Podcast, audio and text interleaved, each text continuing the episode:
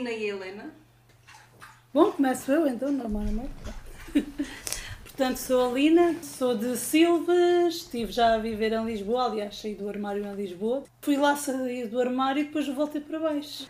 Então, o meu nome é Helena eh, e, portanto, eu sou originalmente da cidade de Berço, Guimarães. Uh, saí do armário no, no Porto, quer dizer, já tinha saído em Guimarães, mas enfim, é complicado. E agora sentei-me no Algarve. Como é que foi para vocês, porque vocês têm experiências distintas em relação a isto, como é que foi para vocês sair do armário? Para mim não foi grande problema, porque apesar de Guimarães ser, na altura, uma cidade pouco evoluída e pequena, eu já sabia a verdade para mim mesma.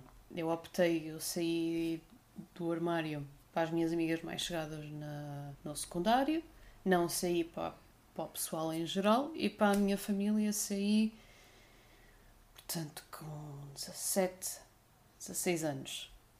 E sair em geral foi quando fui para o Porto, porque foi quando me senti segura, mas não houve grandes. Outras pessoas diriam que houve obstáculos. Eu não senti, eu sabia a minha verdade só revelei quando me sentia segura. Mas foi, foi já quando já estavas a sair daquele meio em que cresceste, sentiste mais à vontade para falar dessas coisas quando estavas num meio assim ligeiramente diferente, com outras Sim. pessoas? Era mais o. Aí já tinha a sinergia com outras pessoas que tinham, uma, que tinham ideias idênticas a, a minhas e tinha aquela e tinha aquela força, porque em Guimarães eu sabia o que era e eu não tinha vergonha de ser o que era. Epá, mas depois estar a ouvir comentários na escola o dia todo era um bocado chato. Bom, o meu percurso, o meu percurso foi completamente diferente. Ao contrário dela, a primeira vez que eu tive dúvidas, portanto eu senti atração por uma rapariga, eu não sabia o que era. Então eu pensava que era uma pessoa esquisita no meio, sei lá, as minhas amigas gostavam de rapazes, eu gostava do que é que se passava ali. Eu lembro-me de falar, tinha 13 anos, a primeira vez que tive dúvidas, lembro-me de falar com umas amigas e elas, ah, se calhar és bissexual. E eu, o que é, que é isso? Então elas faziam pesquisa para mim. uh, eu tive muito mais dificuldade em sair do armário, ou pelo menos na parte do aceitar para mim. O meu maior obstáculo foi mesmo a aceitação para mim, porque hum, a minha mãe começou-se a perceber muito cedo só depois, mais tarde, já depois da minha mãe ter perguntado diretamente, é que eu já, já tive mais eh, sensibilidade para me, para me assumir e pronto, depois a partir daí foi mais simples. Isso foi mais ou menos em que altura da tua vida? Eu assumi para mim perante os 21. Pronto, depois a, a minha mãe fez aquela questão e mesmo eu depois comecei a pensar mais e tentar ouvir mais e tentar perceber-me a mim e foi quando, quando saí. Até porque muitas vezes não há. Há, aquele, há aquela ideia de que a pessoa tem que estar já decidida numa certa altura. Ok, fazes 18 anos, vais para a universidade, sabes o que é que queres. Este sabes o que é que queres muitas vezes não é só em termos de o que é que vais fazer com a tua vida, às vezes é quem é que tu és. E às vezes não há uma altura específica em que tu tens que saber. Muitas vezes há, há, há muitas pessoas que passam a vida inteira a perguntar-se. Sim. E é um bocadinho para desmistificar essa parte de chegas àquela altura, tens que já saber. Mas eu acho também o facto de também nós já aos 18 anos terminar o secundário e termos de escolher já, não digo a carreira, mas pelo menos a área para seguir, faz com que muito, eu pelo menos falo por mim, falo por mim no secundário, eu lembro-me que com 15 anos eu pensei, bem, agora durante 3 anos tenho que decidir tudo. Uh, eu quando eu aos 18 anos eu senti que tinha que definir esta sou eu e não vou mudar, porque na altura eu tinha que ter alguma estabilidade na minha identidade, quanto a sexualidade, pronto. Mas acho que eu fiquei mais velha e é de género. Epá, eu tenho que me agradar a mim mesma, não é a sociedade. Portanto, também aos 18 anos tens um limitado de experiências, depois tens outras experiências e pensas. Depois vais descobrindo, ah, eu se calhar gosto disto também. Vais se calhar já não gosto tanto disto nesta altura. A sexualidade, no final de contas, é fluida. Algumas pessoas podem conseguir tê-la estanque para o resto da vida. Isso até é ótimo, porque poupa de dores de cabeça. Mas também, se não a tiveres. Não, É mas, é, mas, mas é isso. a socia- Sim, mas muitas vezes há aquela pressão de, por exemplo, eu quando tive as dúvidas, das várias vezes que eu tive as dúvidas, o que me fazia confusão era eu não consigo definir, eu não conseguia pôr um rótulo. Eu sou da parte das matemáticas, para mim tudo era muito exato e fazia uma confusão tremenda não conseguir pôr um rótulo. Hoje, se me perguntares, eu não sei pôr um rótulo. Eu costumo dizer às pessoas: olha, mete o que gostares mais. Porque cada caso é um caso e pode acontecer. Eu conheço casos de pessoas que hum, sempre tiveram com. de mulheres que sempre tiveram com homens, mas tiveram um caso com uma mulher, ou o contrário, que sempre tiveram com mulheres e tiveram um caso com, com um homem. Acho que não tem necessariamente de existir um rótulo do género. Sempre tiveste só com mulheres porque tiveste com um homem és bi. Não tem que haver um rótulo, a pessoa não tem que ser rotulada. Mas ao contrário, um rótulo às vezes é importante, porque o rótulo permite criar as bases. Vai mais além disso, vai o construir a comunidade, que eu acho que agora constrói-se de forma diferente. Eu quando saí do armário no Porto, havia uma comunidade muito forte de bares e discotecas e de sítios de convívio mesmo pá, na vida real, entre aspas, não é? Com o facto da comunidade estar a ser construída na internet, é um bocadinho diferente. Cabe ser bom e mau ao mesmo tempo. Bom, porque dá, abre espaço para, para a bissexualidade, para a pansexualidade, coisas que não eram muito faladas na, na altura que eu saí do armário. Ahm, mas ao- o outro ponto é que tu às vezes precisas de ter no teu dia a dia convívio com pessoas da mesma que sentem-se da mesma forma que tu.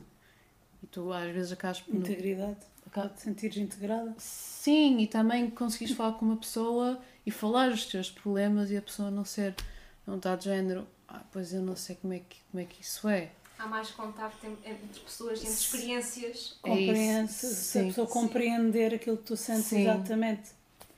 E que estamos aqui a tentar dar Exato. os testemunhos Basicamente. que outras sim. pessoas tenham conhecimento destas realidades. Exato. E que não estão sozinhos. Exato. ou sozinhos.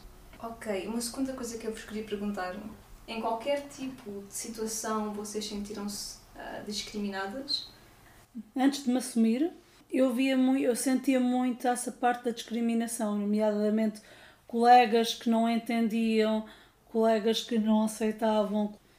E pior do que não entender era que muitas vezes a pessoa não tem que entender.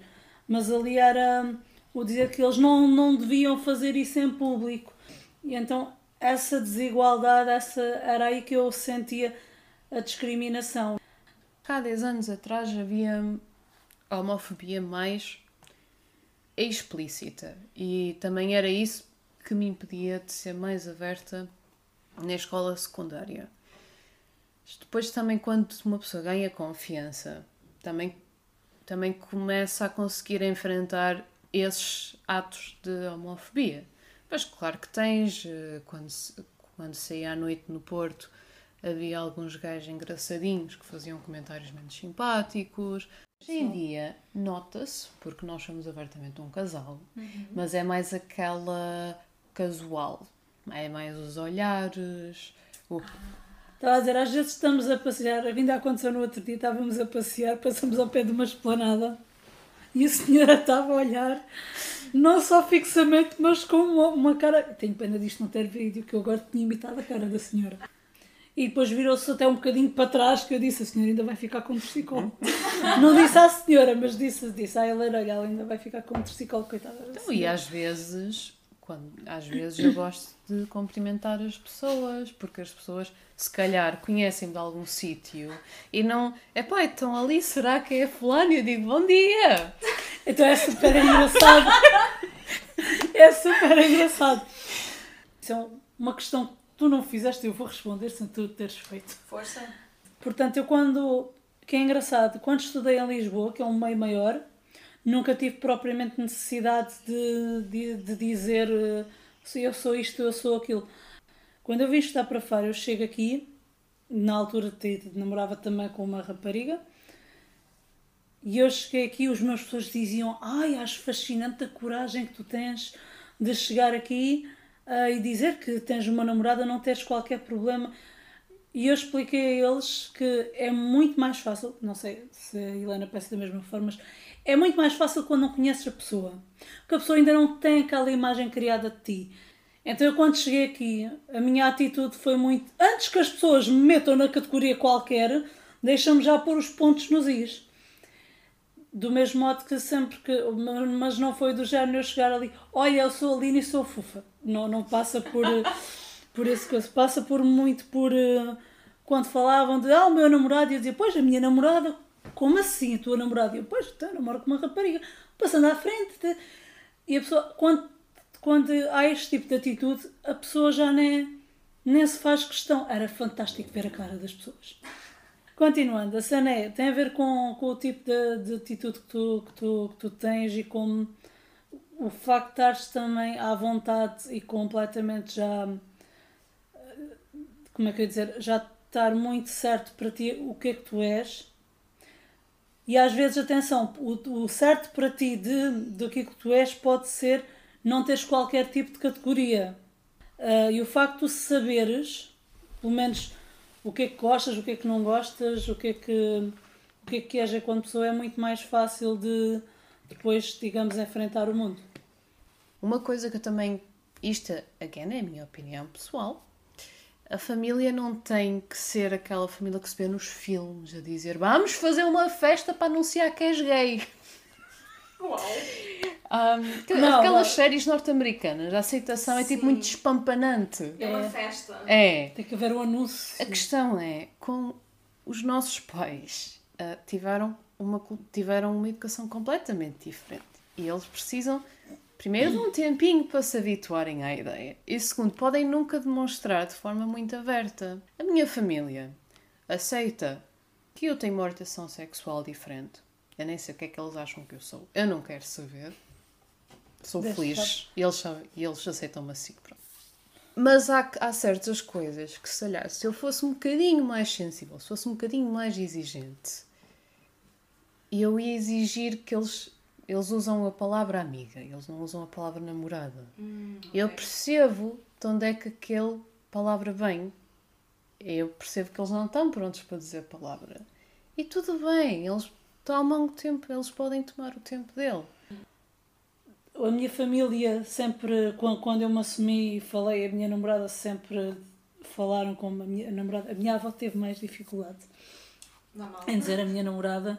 Houve outra, outro membro da minha família que teve mais dificuldade e foi super engraçado porque hum, esse membro da família dizia pois a amiga da Lina e minha mãe levava corrigindo não, não é não, não é amiga, é namorada Ela própria corrigia. e ele dizia sim, pois a amiga e ela não é amiga, é namorada e à terceira a minha mãe responde e passa a citar não é amiga, é namorada, ela faz coisas diferentes A minha mãe também. A minha mãe é.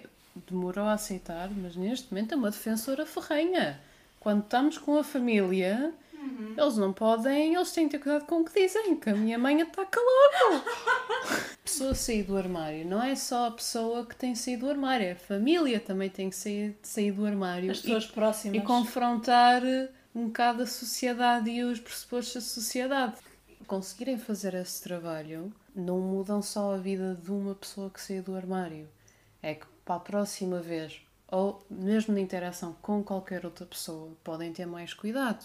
Podem não se referir logo, então, e namorados. Podem nem ter essa conversa e passar para uma conversa muito mais interessante, percebes?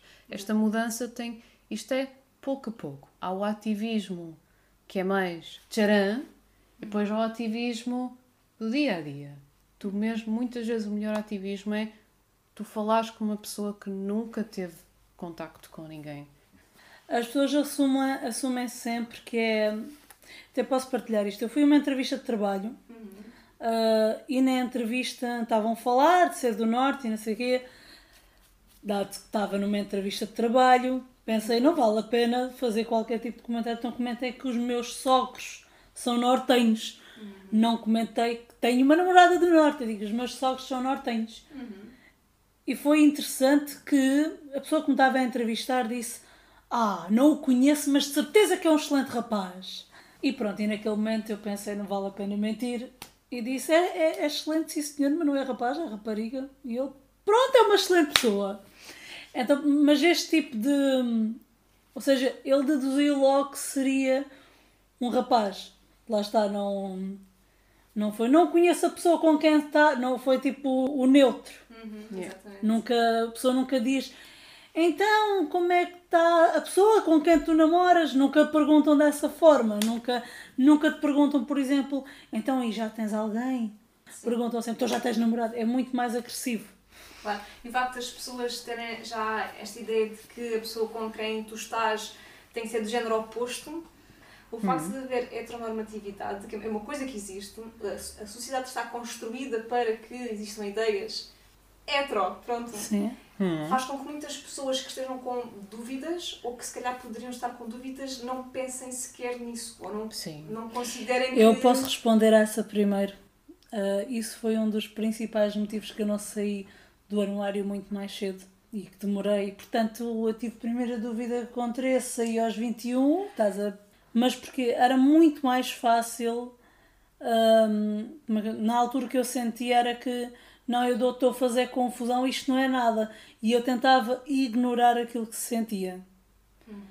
O interessante é que acabas por hum, esconder-te um pouco a ti próprio.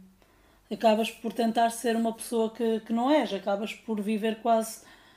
Como é que eu ia dizer? Não estás a ser sincera contigo própria, não estás a ser tu própria, não estás a ser. E as pessoas que me conhecem, e mesmo os meus pais, dizem que depois de eu me ter assumido, el- eles eh, ficaram contentes porque nunca me tinham visto tão, tão à vontade e tão solta, digamos assim. A pessoa não está tão retraída, não está. Até a nível, até com a família, antes de eu me assumir, eu ficava muito no meu canto.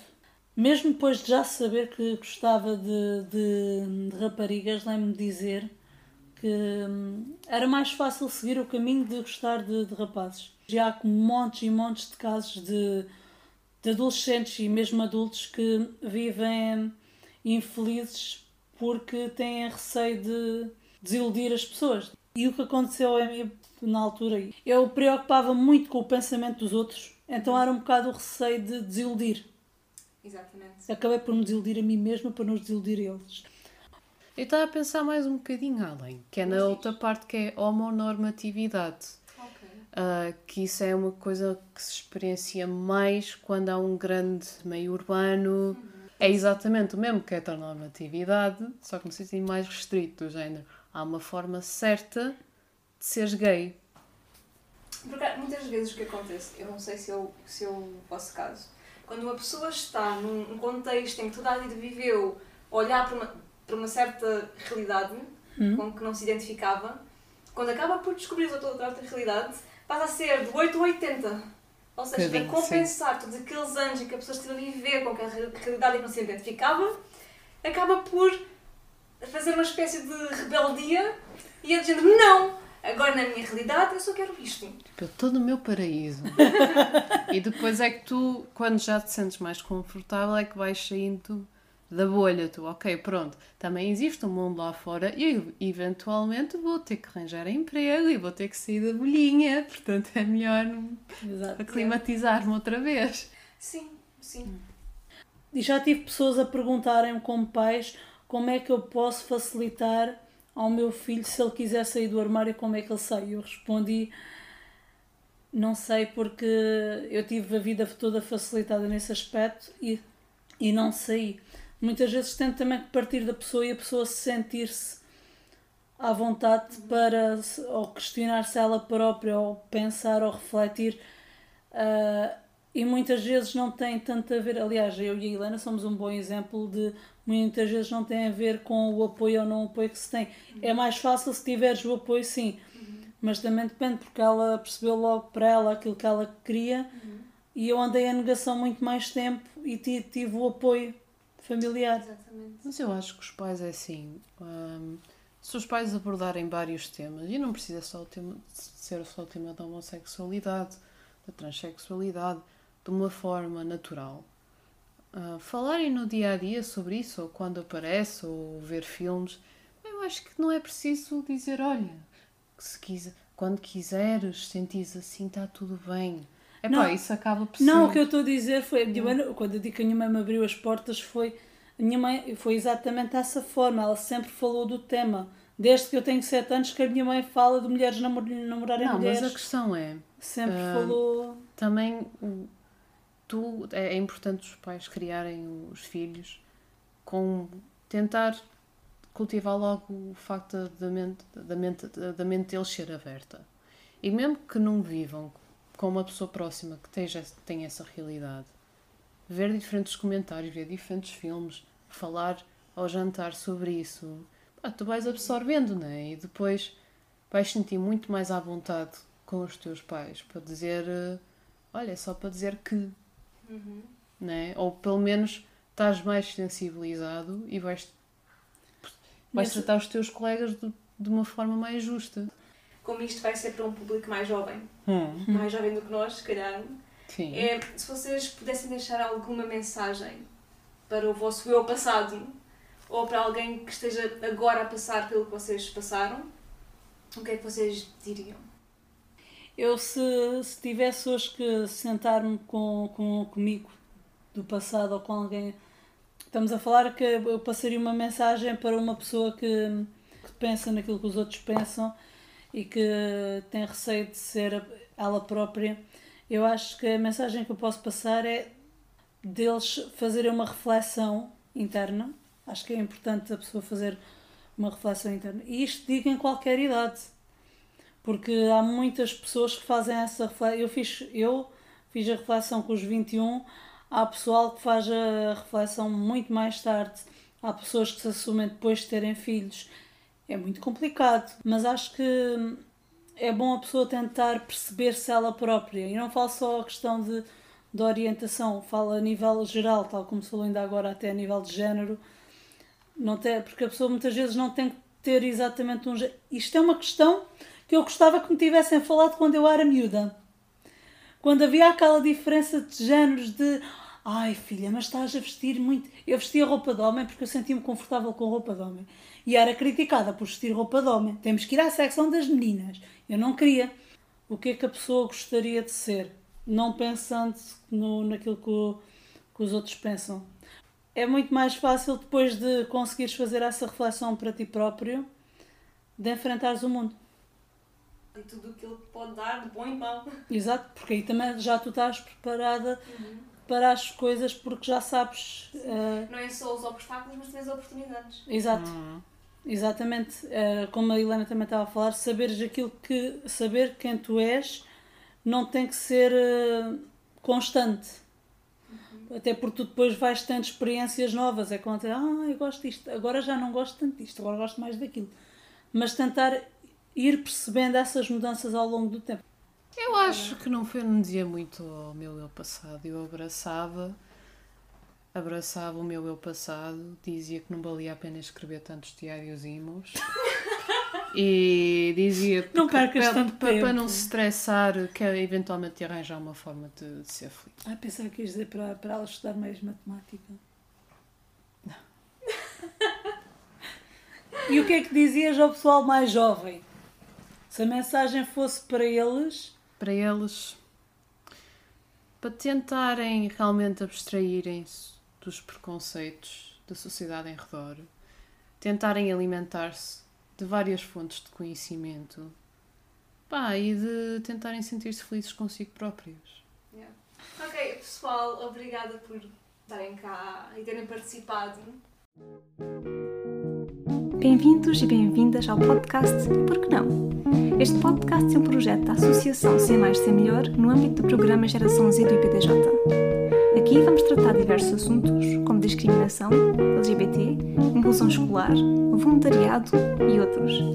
Sem vergonha ou pudor, focamos nas questões tabus que todos os jovens e todas as jovens têm, mas que ninguém tem coragem de perguntar.